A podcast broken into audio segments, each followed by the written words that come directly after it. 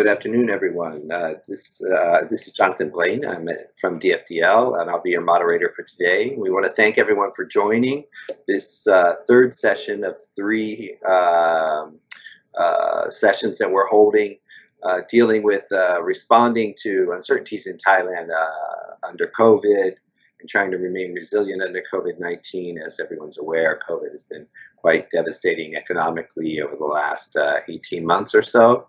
Um, this third session is going to focus mainly on real estate and real estate restructuring and potentially real estate insolvency. Our guest speaker today is Paul Volodarsky. He's actually the head of our real estate, uh, sorry, the deputy head, I should say, of the real estate, giving you a little bit of a promotion there. Huh? He's the deputy head of our real estate uh, uh, and construction practice.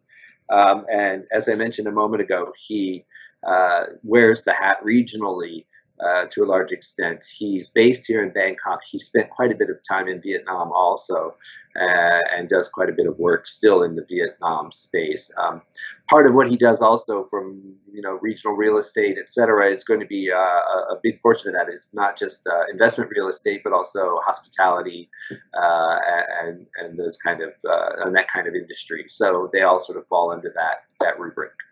Okay, so Paul. Um, uh, I think if you're good to sort of drop us into the discussion, I think what I want to focus on first is um, what kind of legal changes uh, have there been in Thailand that sort of uh, affect restructuring or, or, insolvency matters when it comes to the real estate sector.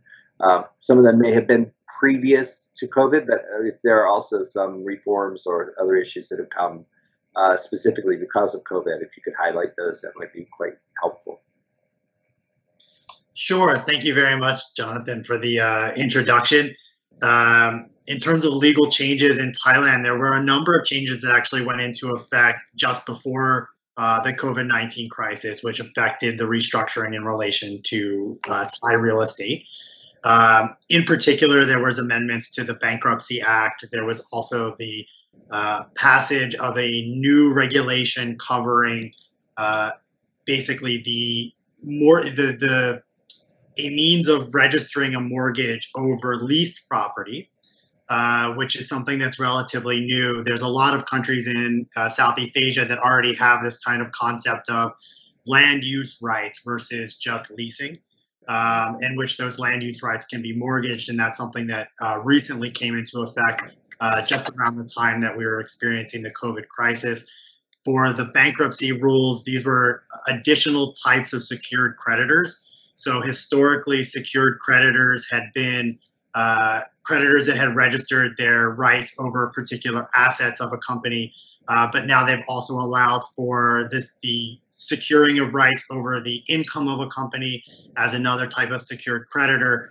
So these types of things have influenced how people look at uh, commodifying their real estate assets in Thailand, especially from a restructuring perspective. Uh, the other issues that have come up post COVID are more uh, practical issues in terms of enforcement of mortgages uh, for non payment. So in Thailand, there has been I would say some efforts to avoid foreclosure of properties, both from a legal perspective and also from a political perspective during the COVID 19 crisis, which is ongoing in Thailand, as, as I'm sure our attendees are aware. Uh, and that has been something that we follow quite closely to see how that's going to ultimately develop. Um, I think that that sums up some of the, the key legal changes that have occurred uh, over the last uh, year and a half uh, relating to COVID 19, but also uh, legal uh, changes that came into effect prior to COVID 19 that affect this sector. And with those modifications in mind, even separately, what kind of legal limitations are there that um, uh, real estate developers going through like a, a restructuring exercise might face? So, if they're going through a restructuring exercise, the first issue is the ability to sell your assets. So if you're going through a restructuring and you're going through a bankruptcy, there's oftentimes a toll put on the sale of assets. There's even a Supreme Court decision in Thailand which says that the sale of land or property uh, does not count as the normal course of business for a company going through a restructuring exercise. So that can severely affect the way that a rehabilitation is conducted by that company. The other uh, limitations to think about is that, as in most jurisdictions, you don't have to file as an entity uh, to go into bankruptcy yourself. You can be forced into bankruptcy proceedings by a creditor, in which case that uh, limits your ability to then look at the assets that you have in order to try to satisfy those debts. If you've already got a bankruptcy proceeding in, in progress, if it hasn't been dismissed and you haven't gotten permission from the courts to sell off any assets, then you're going to be stuck with those assets and you may be forced to close down the company if you can't come up with a plan to pay back those creditors that have put you into a bankruptcy scenario. Another uh, limitation is, is just going to be from a more practical perspective. Uh, if you're going through a legal restructuring of your of your company, you're oftentimes going to be subject to oversight, meaning that the board of directors of the entity is not going to be able to make independent decisions without getting sign off uh, from from the parties that are appointed to oversee the transactions. So for real estate in particular, that can become problematic, especially for, for instance, a real estate developer engaged in residential property if you're going through a, a process of selling off your condominium units or a residential housing development, that could be severely limited by a rehabilitation proceeding. We've seen a couple of companies over the last year that have gone through this process and lots of potential buyers who have not been transferred ownership of their property now looking at how do they secure their their rights against the assets and trying to get the, the assets that are complete to be transferred this is something that can be quite tricky and then costly for a real estate developer that isn't aware of these restrictions or may be facing some uncertainty, even if they're not at the point of filing for a restructuring or rehabilitation exercise. Okay, that's very that's very helpful to know. Um, about um, just, just to shift gears a little bit from sort of the technical background, um, curious as to what your on the ground intel is as far as um, whether we've seen a lot of activity, uh, a lot of restructuring activity in the real estate sector, or or what have you sort of, you know, you're sort of in the front lines, as we say. So what do you, what kind of information have you been able to pull out of the markets? So from from our perspective, there's been a lot of uh, restructuring exercises, not necessarily tied to an insolvency scenario. Mm. So a lot of entities have looked at the COVID-19 crisis as an opportunity to start look at refinancing their transactions, either restructuring uh, how they're operating their entity, bringing in additional partners that may be looking at opportunities in the market that have opened up because of COVID 19. So we've seen a lot of activity in this space. With that said, there are also a lot of uh, transactions that are more quiet uh, which are more related to a distress scenario. So we have seen a number of, uh, especially foreign investment, looking at opportunities because of distressed assets, especially affected sectors like hospitality, the industrial sector, residential, looking at opportunities and, and therefore looking at restructuring opportunities in Thailand. Uh, but we've also seen distressed uh, developers that are just looking to offload assets in order to avoid an insolvency scenario. So you've seen uh, from bigger companies to small companies are, are looking to offload existing assets to avoid an insolvency scenario simply because of the, the reduced tourism, the reduced investment in the market uh, because of COVID on a separate point, we sort of didn't raise this in one of the questions, but are, are what are valuations looking like? Are, is there any? are there good valuations, or is everything sort of being propped up? So it depends on when you say good valuations. I would I would say for who? Uh, yeah. right. There, the valuations in the market are very different from 2019. But with that said, there is a huge disconnect between investor expectations and property owners that are looking to sell or otherwise restructure their real estate assets. So we see a, a very big difference between the expectations. Um, there are more opportunities starting to come online. So, so for some properties which are now struggling into year, you know, going into almost year two, of the struggle because in Thailand, in particular, you had a lot of limitations uh, coming in basically at the end of 2019.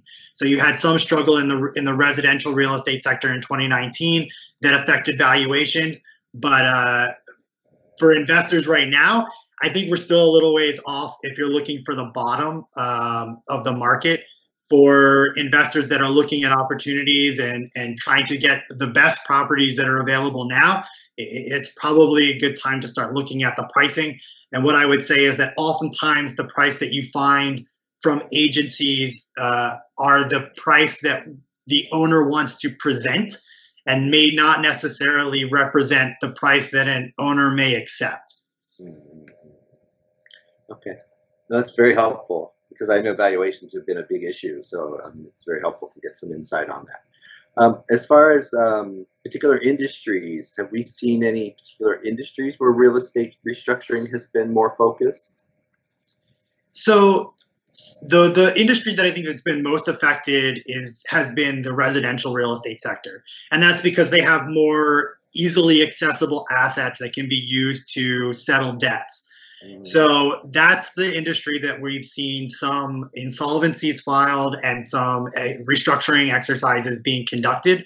In the hospitality sector, there's a lot of interest, but there's still a big disconnect between owner expectations and investor expectations, uh, mm. as we just talked about. Uh, we haven't seen a lot of insolvency issues with hotels, at least at this point. Um, and that I think is is somewhat connected to you know the willingness of banks to allow for financing to remain outstanding despite uh, you know being overdue simply because the banks don't necessarily want to take over an asset which is either underperforming or is unlikely to perform in the near term. Yeah, so this sort of addresses one of the questions or one of the pre-questions we got from some people uh, in the audience, or uh, as the audience is. Um, you know, do Thai banks tend to tend to foreclose or tend to take over uh, hotel assets? And um, I think you have a particular perspective on this. Yeah, I, I, I think as I mentioned, it's a, it's not necessarily a palatable thing to do at the moment. So you know, hotel assets need to be maintained, you know, on an ongoing basis. They have large amounts of staff, and under the current situation, I don't think that there is a near-term prospect of returning those hotel assets to profitability. With that said, there are potential opportunities looking at, for instance, the sandbox scenario in Phuket and, and Koh Samui that is likely to come into effect in the coming weeks uh, that may make these assets more interesting uh, and therefore may put pressure on owners to start paying back on their outstanding debts. Okay. Um, if we can, you know, shift gears again a little bit and um, you know touch on sort of your your practical expertise or your practical experience, what you're sort of seeing. Uh, you know, it's not necessarily legal or statutory or, or, or market oriented, but just really practice kind of issues that real estate developers in Thailand um, will run into or may encounter, sort of the, the nuts and bolts kind of things that, that, that, that follow on the actual structuring process. So I'm wondering if you have any practical issues that, that they may face, like one or two or three that you've observed. Sure, sure. I think from a practical perspective, there's a lot of issues relating to the type of financing that's available to to avoid an insolvency scenario. So I think I mentioned a little bit earlier that we've seen a lot of investors looking at the Thai market and not just looking at hospitality, but looking at the industrial sector, the residential real estate sector, to inject capital in order to get better uh, acquisition rights over assets. So, for one, if you're looking at residential real estate, you're somewhat limited by the foreign ownership restrictions. So, for an investor that's looking to enter Thailand you know, for a residential real estate project, there is no specific promotional category that allows for a foreign investor to own the majority of a residential real estate company. Hmm. Uh, that is a is a key issue. It also affects the way that you structure finance because you have, for instance, limitations on the interest rate that may be applicable on that type of finance transaction, such as in Thailand, it's being 15% being the maximum interest rate that can be applied whereas that may not be of interest to a foreign investor looking to provide bridge or mezzanine finance for, for a project. Um, for hotel assets, it's important just understanding whether or not the hotel asset is Board of Investment promoted, in which case it may be open to foreign investment uh, up to 100%, or if it's not, or if it's not BOI promoted, uh, looking at the limited ownership restrictions that you could have in terms of trying to find that additional financing to avoid an insolvency scenario. And for industrial, it's much more open. Uh, a lot of industrial projects are are much more open to foreign investment, and so it's still important to check to understand that industrial aspect um, and to understand the, the assets that are available for the sale. Um, I think industrial real estate is, is something that's starting to pick up in Thailand as an early indicator of recovery, uh, more so than the hospitality sector. I think for residential, it's been uh, selling off existing stock and trying to avoid creating new debts.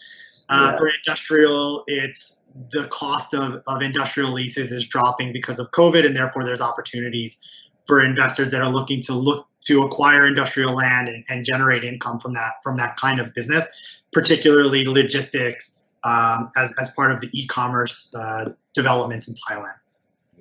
So actually, this sort of segues quite nicely into our sort of last topic, and that is what is our what is our outlook for the sector for the remainder of the year? We're already half done, right, as of today, so we've got only six months left. So curious as to whether you can pull out your crystal ball and figure out what's going to happen from now until December. Sure. I mean, uh, I, wish I could say for sure what was going to happen, but based on what we've seen so far this year, I think um, you know, we've seen a lot of increase of investment um, into Thailand, which was something that I was a bit surprised at, noting the COVID situation. Uh, so I'm expecting that as the sandbox scheme starts to open up, you'll start to see some return of tourism, which should be a, a big boon on the economy. And I think you'll see much more interest in moving in, uh, in in the industrial sector in Thailand. So I don't think that we'll see a lot of new start construction or residential, uh, same for office because for office leasing, it's there just isn't as, as high of a demand. Uh, but for the industrial sector, um, I think that that's going to be something that'll grow quite quickly in Thailand, especially with companies looking to diversify their assets. So we've seen a lot of that move to Vietnam, but I've been hearing increasing interest in, in also looking at uh, different industrial estates, especially the eastern seaboard of Thailand. Okay, um, that sort of comes to the, the, the end of sort of the, the formal presentation process and the discussion process. So we wanted to open it up to, to Q&A. Um, as mentioned before, I think we had one question from Q&A, and that was about the uh, Thai banks foreclosing on hotel properties, and obviously there's a little bit of uh, resistance to wanting to do that because of the, the expense associated with that. And of course, banks are banks; they're not real estate. They're not uh, hoteliers, right? So you know, there's a, a, a bit of a an, uh, an, intellectual challenge to, for most try to manage a property. Uh, if they wanted to be in hotels, they'd be in hotels. Um, but I think uh, separately, another question we had is uh, to what extent uh, is non-payment of debt, and, and, this is this is a really tough question. I think, um, you know, to what extent uh, can force majeure serve as uh, an adequate uh, defense to breach of contract under the debt. I guess it's a formalized way to say it. But to what extent can you rely on force majeure when you're not paying? And uh, you know what, how how much uptake is there in the courts and in other cases uh, with with allowing force majeure to be uh, you know an adequate defense against the breach? So I think for force majeure, it's, it's a big question mark at the moment. Uh, we haven't seen too many cases going forward uh, claiming force majeure as an excuse for non-payment of the debt for real estate properties. Mm-hmm. Uh, but of course, there's a lot of considerations that need to be addressed when looking at making a claim for force majeure. So making sure that you understand whether or not the force majeure event is the reason why you are not capable of performing under the contract. So it's not enough to just say, well, COVID. Uh, of course, COVID is, uh, is, is, has been a huge impact on business, but it isn't enough necessarily to be the justification for non performance.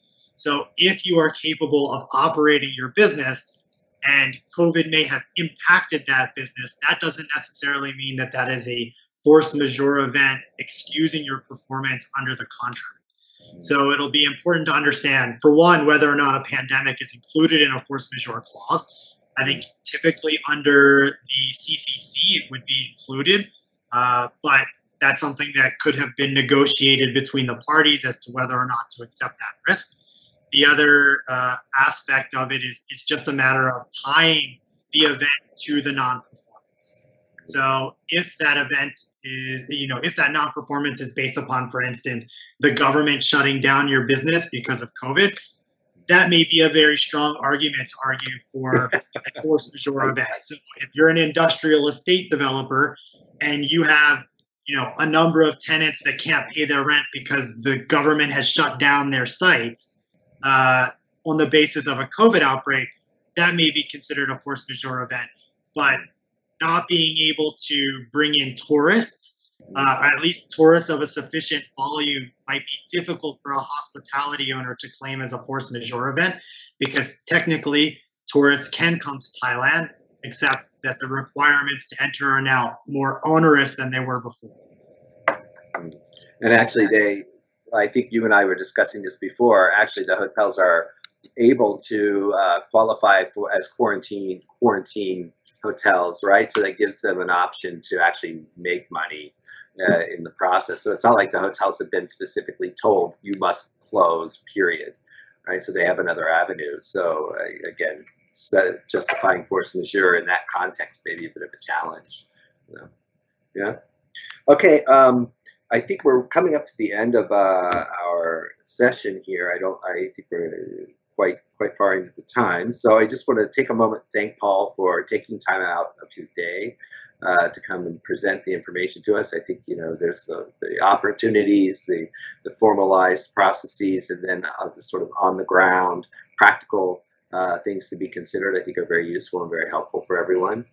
Um, and with that, I think I want to thank everybody for taking time uh, out of your busy schedule to attend this session. If you have any questions or any follow-up or, or, or, anything that anybody in the firm can help you with, you know, please reach out to either Paul or myself or or anybody in the firm, and we'll be either able to help you ourselves or definitely be able to redirect you toward a resource that will be able to help uh, satisfy your, your, your needs and, and help you through the process.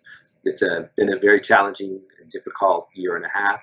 Uh, it doesn't look like Thailand is going to get out of this hole anytime within the next couple of months. So, um, uh, and the, the government support, um, you know, they're, they're doing the best they can. I, I, I have to applaud them because they've actually done quite good in supporting a lot of businesses and, and minimizing some of the impact.